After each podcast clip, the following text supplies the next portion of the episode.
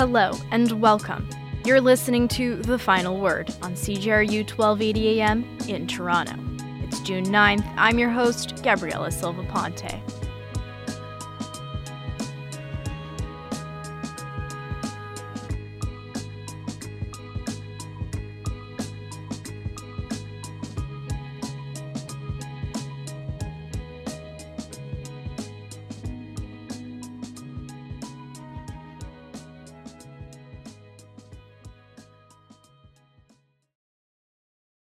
First, let's take a look at today's top news.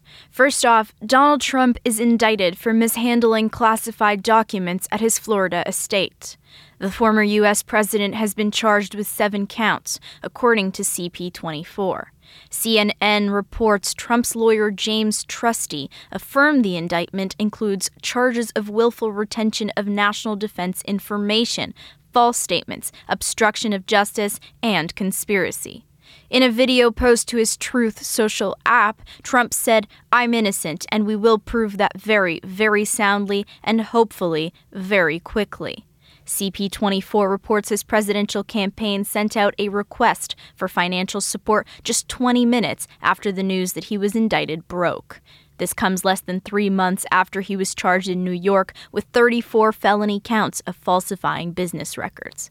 At the time, Trump surrendered to authorities, was booked behind closed doors, and appeared at the courtroom's defense table shortly after. CP24 reports charges were not publicly filed, but that Trump said he is summoned to appear in court Tuesday afternoon in Miami. Despite the indictment, and if there was a conviction, Trump is still eligible to run in the 2024 campaign for presidency. Up next, the largest ruby to ever be auctioned has sold at a whopping 34.8 million US dollars, according to CTV News. The 55.22 carat ruby was found just under a year ago by Canadian firm Fura Gems at one of the company's mines in Mozambique. It was named Estrela de Fura in Portuguese to honor Mozambique's official language. This can be translated to Star of Fura. CTV News reports the Estrela de Fura originally weighed 101 carats and was the latest gem quality ruby to ever be discovered. Since then, it has been polished and cut to remove impurities. Fura Gems CEO Dev Shetty said, From the in depth analysis and study of the stone through the process of cutting and polishing, we have worked with the utmost care and respect for the ruby, recognizing its importance and stature. Mozambique has been one of the world's most productive ruby mining countries since 2009, reports CTV News. The Estrela de Fura was exhibited in cities such as Dubai, Singapore, and Geneva before it was sold in New York. A Canadian Muslim charity won a settlement after a set of publications falsely claimed it was funding terrorism. The organization is one of the largest faith based charities in the country, reports CBC News. The out of court settlement was reached by Islamic Relief Canada in a lawsuit against Thomas Quiggin and six others. Islamic Relief Canada states the individuals claimed, quote, false, malicious, and defamatory statements. Islamic Relief Canada CEO Usama Khan told CBC News By holding those who spread misinformation accountable for their actions, we can send a clear message that this type of behavior will not be tolerated.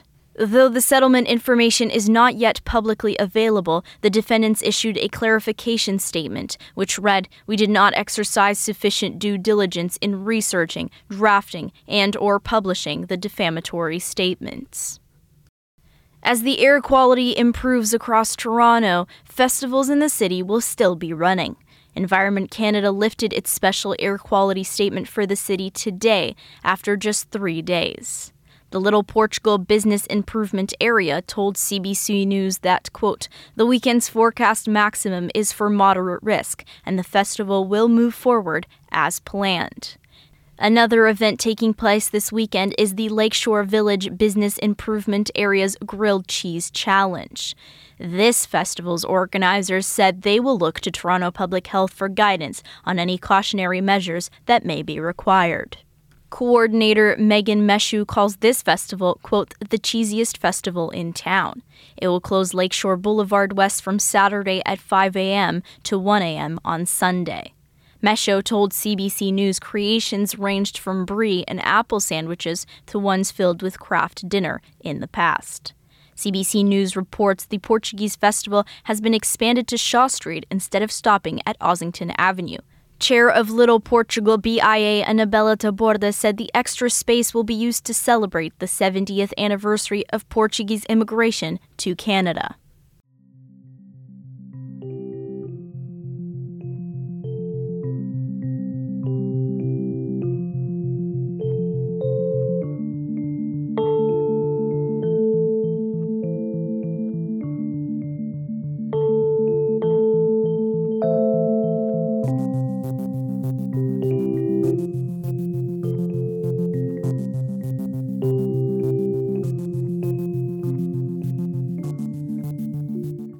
Meanwhile, this next story comes to us from Benjamin Bilgin. He took to the Toronto streets this past weekend at the Ontario Federation of Labour's Enough is Enough rally.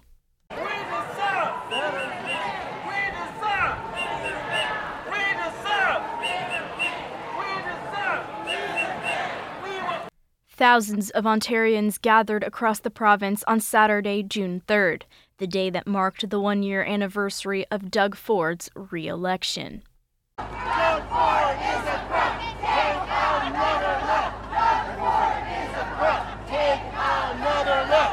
The Ontario Federation of Labour's campaign represents a broad coalition of healthcare and education workers, gig workers, migrants and tenants' rights advocates, and other Ontarians who have had enough. Enough is enough! Enough is enough! Enough is enough!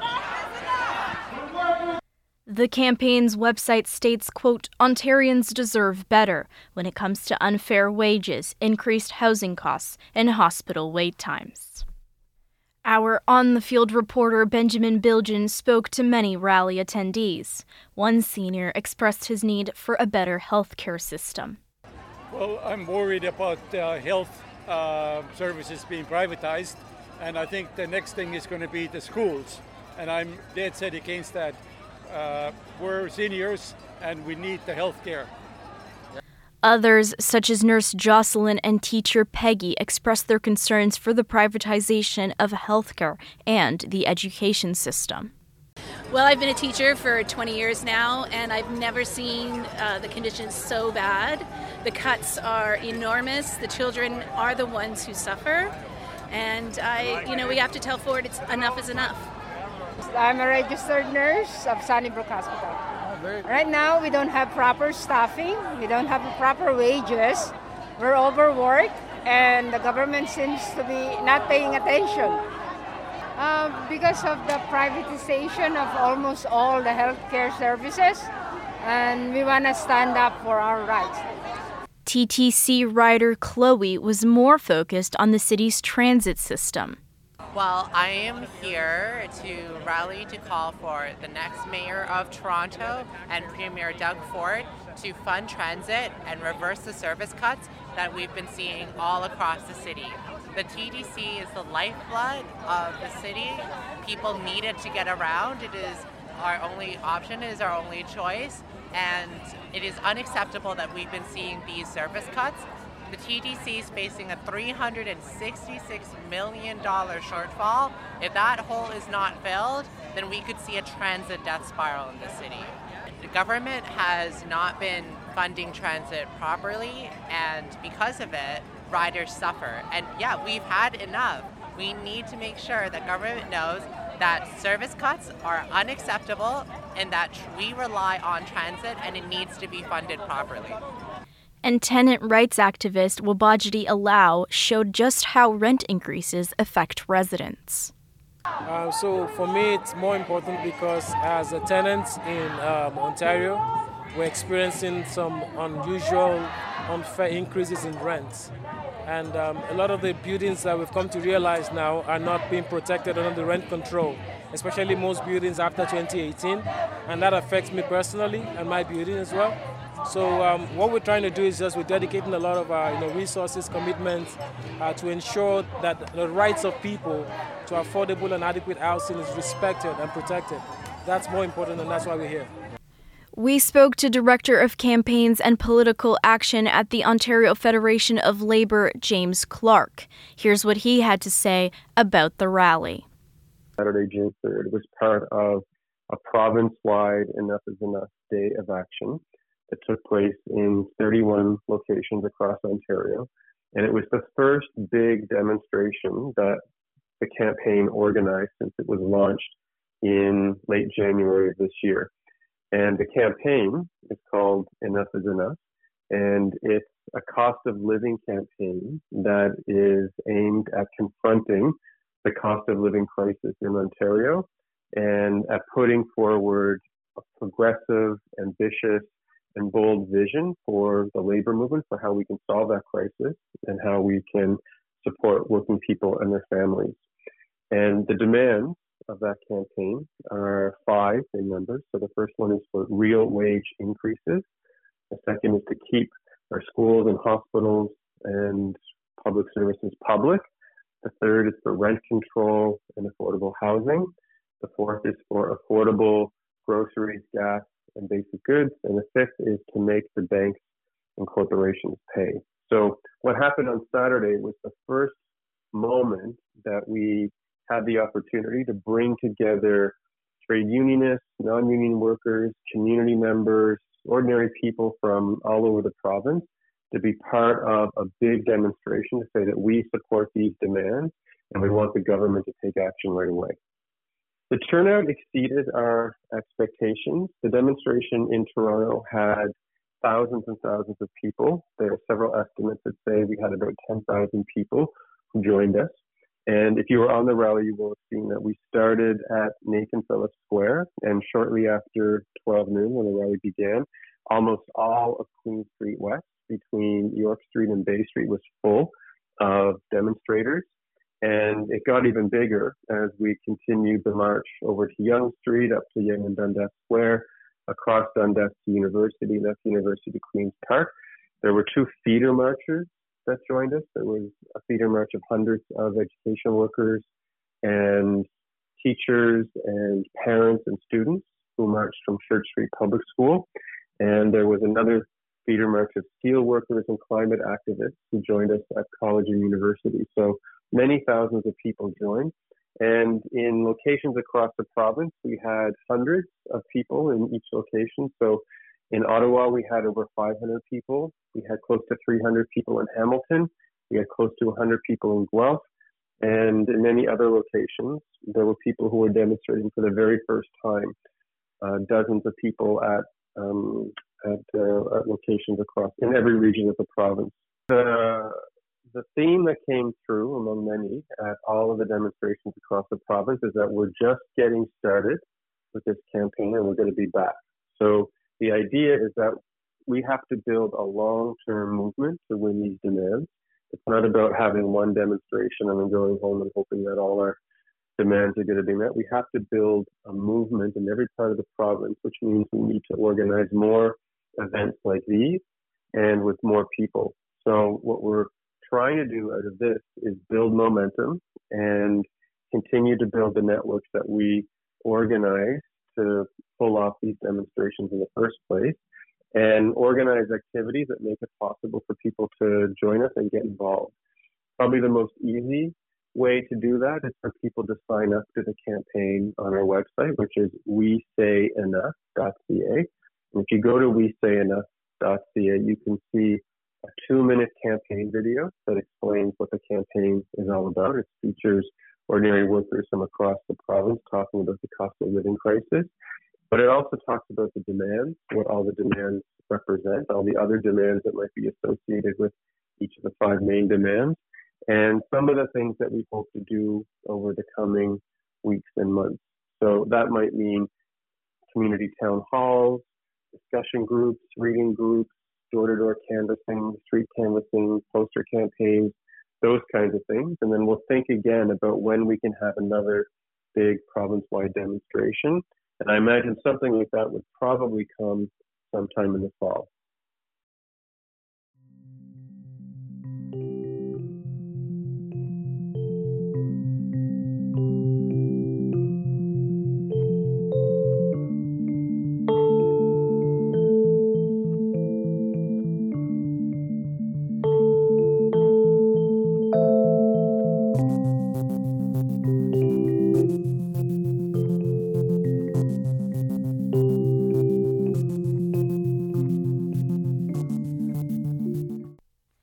Finally, reporter Owen Thompson speaks with composer Jay McCarrol. McCarrol composed the soundtrack of the recently released film Blackberry. I have so much respect for the other film composers out there that are able to do this at a high output level. It's something that I, I see the the road uh, ahead of me to to be able to become, but it's something that has been in, in a really great way a, a, a great challenge. Squeeze through all these films and emerge, you know what I mean, bloody and bashed. It's uh, it's certainly humbling, um, and al- and also very fortunate to to work um, as of late with such great material. It feels like what you're doing um, is trying your very best to match the level of quality that the film is presenting, even without the music. And so, the last thing you want to do is to have the music deteriorate the overall um, uh, sense of quality that, that, the movie is projecting, and, and so that that that becomes uh, a challenge too that I'm uh, I'm very humbled towards. Blackberry was released May 12th and has already gathered reviews from across the country. McCarrol described the movie's creation as collaborative. Uh, all of a sudden, we were all kind of working on it together, and I was working on the script with them for months as they would bring me new, you know, versions of the script, and we'd we'd break story together. We would talk about casting, we would talk about locations and what we wanted the whole movie to be about and, and to feel like. And by the time we were doing it, we were all on set together. You know, Jared, our cinematographer, he's he's involved in in things way beyond the camera. Our production designer, Adam Belanger, he's at the monitors watching takes with us and giving notes. And it's a really wonderful process with, with a little band, pretty much, where everyone's sort of sending their ideas up the chain. And ultimately, uh, Matt being having a very clear vision of, of how he wants to ultimately take these ideas and whittle it down and and and, and filter it through to become uh, his one voice is the sort of uh, final secret weapon of this. He discussed how, despite working in a crew, being alone in the end stages to compose the film's soundtrack affected him. I would I would say it does affect me. Like it it's it's tough. I've had real low moments of you know especially when when things are, are difficult and you're under a timeline and you're not making good time and and you're not churning out the killer ideas and and you, you don't have any any help. I would say that I'm in the position right now, uh, or, or the level where I, I'd like to look ahead and probably say, you know what, hopefully my next film I I'm gonna want some help. Maybe uh, make a call out to uh, some students and see who wants to get some film scoring experience, and you know just have somebody else, if anything, just be around to share the burden of just what the the massive goal is. Every film score feels like a big mountain to climb because it's it's very difficult and. And it, and it would probably help to have somebody else be in there just as a uh, as somebody to, to maybe say like, oh yeah, that sounds like you're on the right track. Mm, that sounds like you're kind of getting further from the the, the mission here, and uh, also with just the amount of technical file management and you know sessions that are get get get very messy and templates that are ever changing. I could certainly see how um, a more higher level uh, film composer can make his life or her life very much easier. But I think you need to figure out your on your own um, if you can do it all first, so that you can really understand it. And without that, you wouldn't be able to really properly manage and lead uh, a team of people. It, will help to uh, to have the experience of of taking the whole burden on yourself. McCarrol also had a lot to say about working with Canadian Matt Johnson. Johnson both acted in and directed the film Blackberry. We kind of have gotten pretty good at, at getting behind, uh, you know, a quote unquote Matt Johnson project and really giving it a, a team effort um, from the very beginning stages all the way to the the end. Um, everyone is is kind of really uh, blurred lines with what their their title is, and there's a small group of people that just has a bit of an open forum on uh, sending in their their notes and their ideas and collaboration on everything. So I know that uh, Matt Johnson and Matt Miller, at one point, one of their many uh, endeavors uh, had them uh, the rights to uh, write the script based on this book about called "Losing the Signal," and they were going to make it about. Uh, they were going to just write the script, and that was their their full goal was to like you know write a black the BlackBerry movie, hopefully, and and uh, and just sell it and have somebody else make it. Um, and it just so happened in crazy Hollywood land, as things move forward, sometimes um, the the strangest green lights uh, turn on and next thing you know, there was the support and sort of gusto to have Matt Johnson direct it and for Zapruder to produce it. So everyone on our team knows that our fearless um, quarterback of this operation is Matt Johnson and how he's able to, you know, conduct this team and turn all the ideas and filter them in a way that becomes ultimately his uh, voice.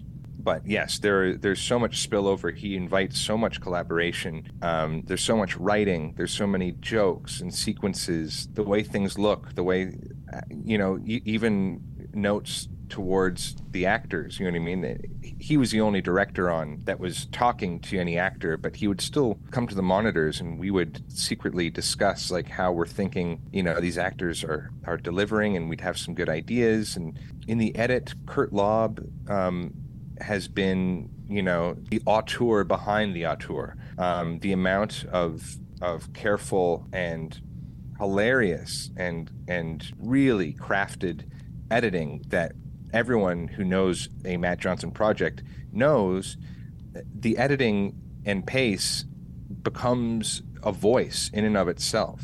Um, it it makes jokes like that's what makes our stuff funny is the edit. It's all about timing and what you are seeing and when, and it's something that that Matt has complete um, control over and he is aware of everything that's going on, and ultimately, I don't think anybody can do it better. But Curt Lobb is uh, is putting this whole thing together. He's he's just as instrumental in creating the voice of this as Matt is. Um, it's such a collaboration, um, and that's why we plan to keep uh, working together on all this stuff.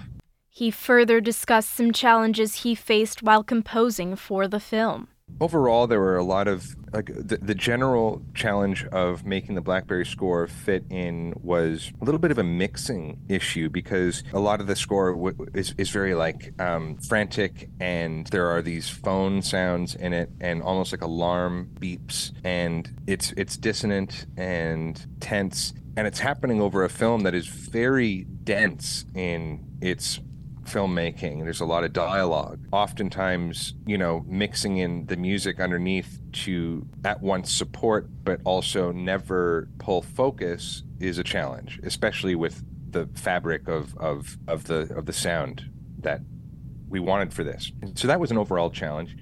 And more specifically, the one scene he found most difficult yet most gratifying. I remember one scene in it where Jay Baruchel's character Mike who plays Mike Lazaridis, he's on the phone in the office near the beginning of the movie where the rest of his um, office workers are playing Doom and hanging out, and he's getting this bad news in the office, and he's he's um, he's in a closet and he's looking out at his office playing video games, and and there's this dark, ominous um, uh, scene that happens, and I remember I wanted it to sound like a hybrid between like diegetically hearing doom like music, but also have it sort of in in fidelity get a little fuller as his own as as the story starts to sort of drop some new um, darkness and some ominous uh, bad news and and have it sort of feel like in between score and kind of just like quirky doom music and I worked on that with uh, with Matt Johnson a, a bit, like where I, I was sending him stuff, and he knew what I was going for, and so he was a good um, barometer of like how close I was getting to that, and we went through it a few times until finally, and it's fun. It's like you get to that point where it's like, well, I don't know what to do anymore. Like, I feel like, did we do it here? And he, much like the character of Mike Lazaridis, just like you know, good enough is not is is the enemy of humanity. And and I was like, oh man, do I have to hit the drawing board again for this moment? And thank God because that last one that I did is one of my favorite cues, and it really does what we set out to do. It just took relentlessly uh, sticking to it and making sure that it was perfect. You can listen to the full interview on Movie Mixtape on Friday, June 16th, or read about it on our website today.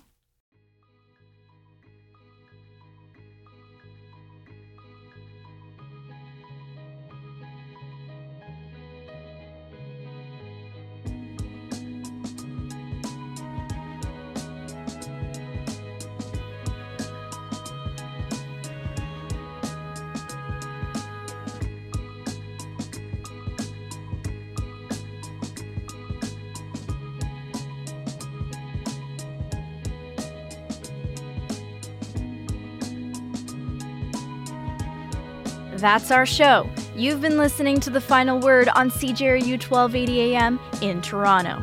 I'm Gabriela Silva Ponte. This episode was put together by myself, Benjamin Bilgen, and Owen Thompson. Thank you for listening, and we'll see you again next week.